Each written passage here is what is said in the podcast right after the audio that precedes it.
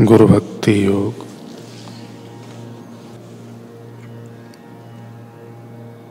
जो शिष्य गुरु का ध्यान बिल्कुल नहीं करता है, उसे मन की शांति नहीं मिल सकती।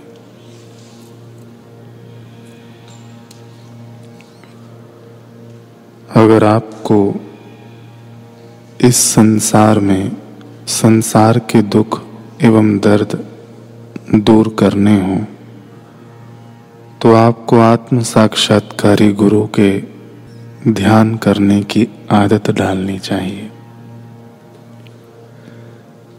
ठीक ही कहा है, ध्यान मूलम गुरौर मूर्ति। पूजा मूलम गुरु पदम। गुरु की सहाय के बिना कोई आत्मज्ञान नहीं पा सकता। गुरु कृपा के बिना दिव्य जीवन में कोई प्रगति नहीं कर सकता। गुरु कृपा के बिना आप मानसिक विकारों से मुक्त नहीं हो सकते, एवं मोक्ष नहीं पा सकते।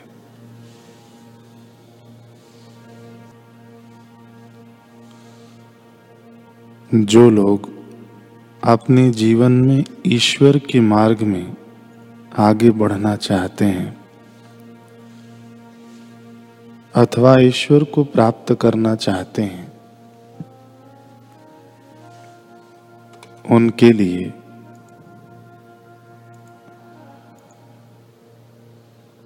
प्रत्यक्ष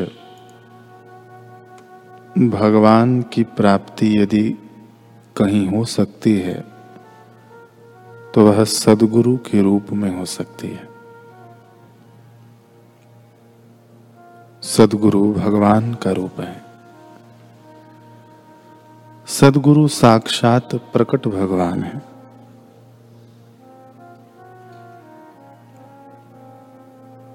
यह नहीं समझ लेना कि सदगुरु जन्मने मरने वाले हैं।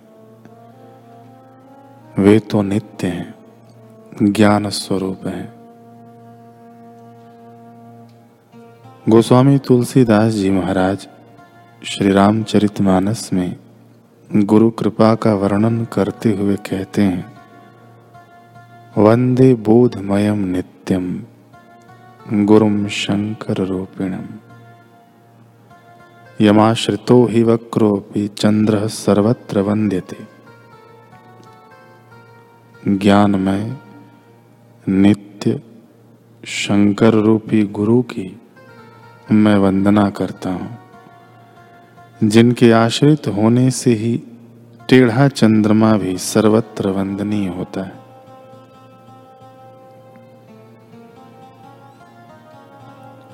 यदि कहो कि गुरु का आश्रय लेने से लाभ क्या है तो सुनो, गुरु का सहारा लेने से वक्र व्यक्ति भी वंदनीय हो जाता है।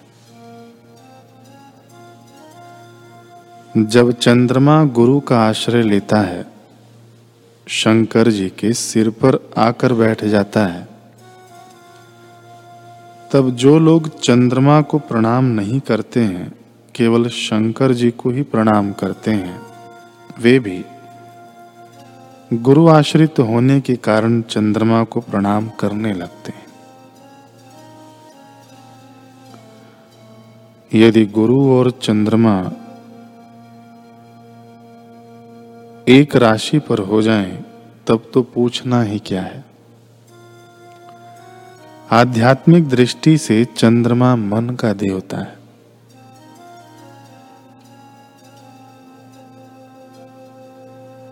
मन करने के लिए कभी अच्छी बात भी बताता है और कभी बुरी बात भी।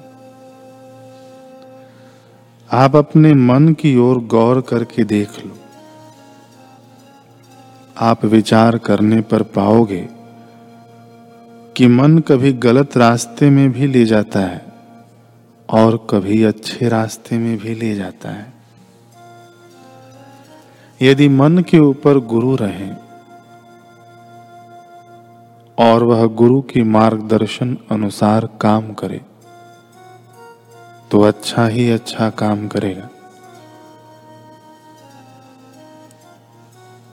मन चाहे कितना भी वक्र हो, टेढ़ा हो, उल्टे रास्ते से घूम फिर कर भ्रम के मार्ग में ले जाए, लेकिन जब वह गुरु के आश्रित हो जाता है, तब उसका टेढ़ापन छूट जाता है।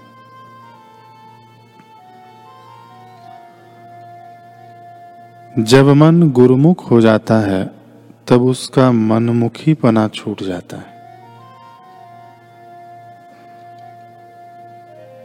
इसलिए गुरु कृपा का आश्रय लेने से वक्र भी वंदनीय हो जाता है।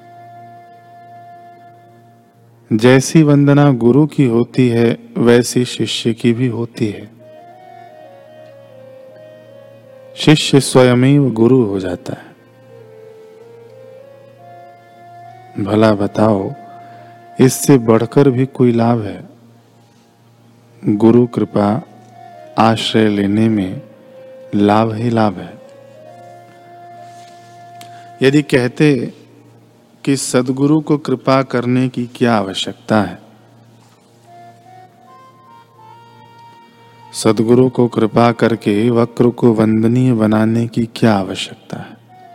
तो भाई यह सदगुरु का और ईश्वर का स्वभाव है कि वे अपने आश्रित मनुष्य के गुण और दोष का विचार नहीं करते हैं।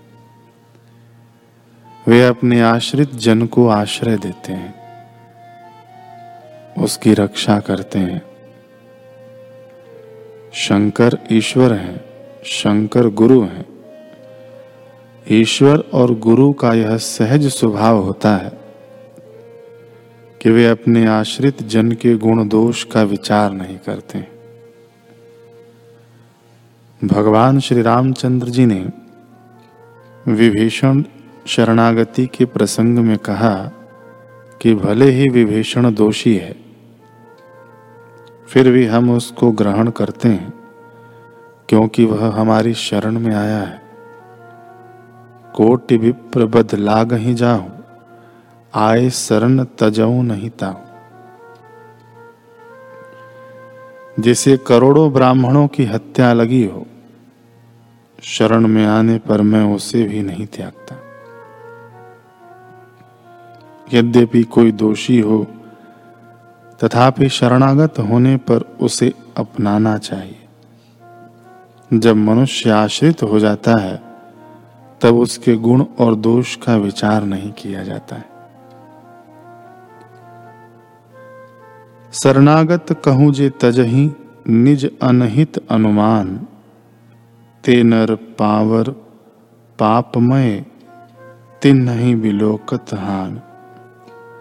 जो मनुष्य अपने अहित का अनुमान करके शरण में आए हुए का त्याग कर देते हैं, वे पामर शुद्र हैं, पापमय हैं, उन्हें देखने से भी हानि है, पाप लगता है। तो गुरु कृपा अहेतु की होती है। किसी आवश्यकता की पूर्ति के स्वार्थ को लेकर गुरु कृपा नहीं करते। भला गुरु को किस वस्तु व्यक्ति की आवश्यकता अपेक्षा है? यह तो गुरु एवं ईश्वर का सहज स्वभाव है कि शरणागत होने पर वे दोषी से दोषी व्यक्ति को भी अपना लेते हैं। यदि दोषी को ग्रहण करना, अपनाना, आश्रय देना गुरु और ईश्वर का स्वभाव न हो तो पुण्यात्माओं के लिए तो उनकी मानो ज़रूरत ही न हो वे तो अपने पुण्य कर्म से पार हो जाएँ। उनको तो गुरु की कृपा की क्या ज़रूरत है लेकिन केवल अपने पुण्य कर्मों से कोई अज्ञान समुद्र को पार नहीं करता। उसके लिए तो गुरु कृपा की अनिवार्य आवश्यकता है। निर्दोषम ही समम ब्रह्म। केवल ब्रह्म ही निर्दोष है और गुरु साक्षात पर ब्रह्म यदि तुम्हारी दृष्टि में एक भी निर्दोष तत्वज्ञ नहीं है तो तुम अपने जीवन में निर्दोष निर्विकार होने की कल्पना भी मत करना।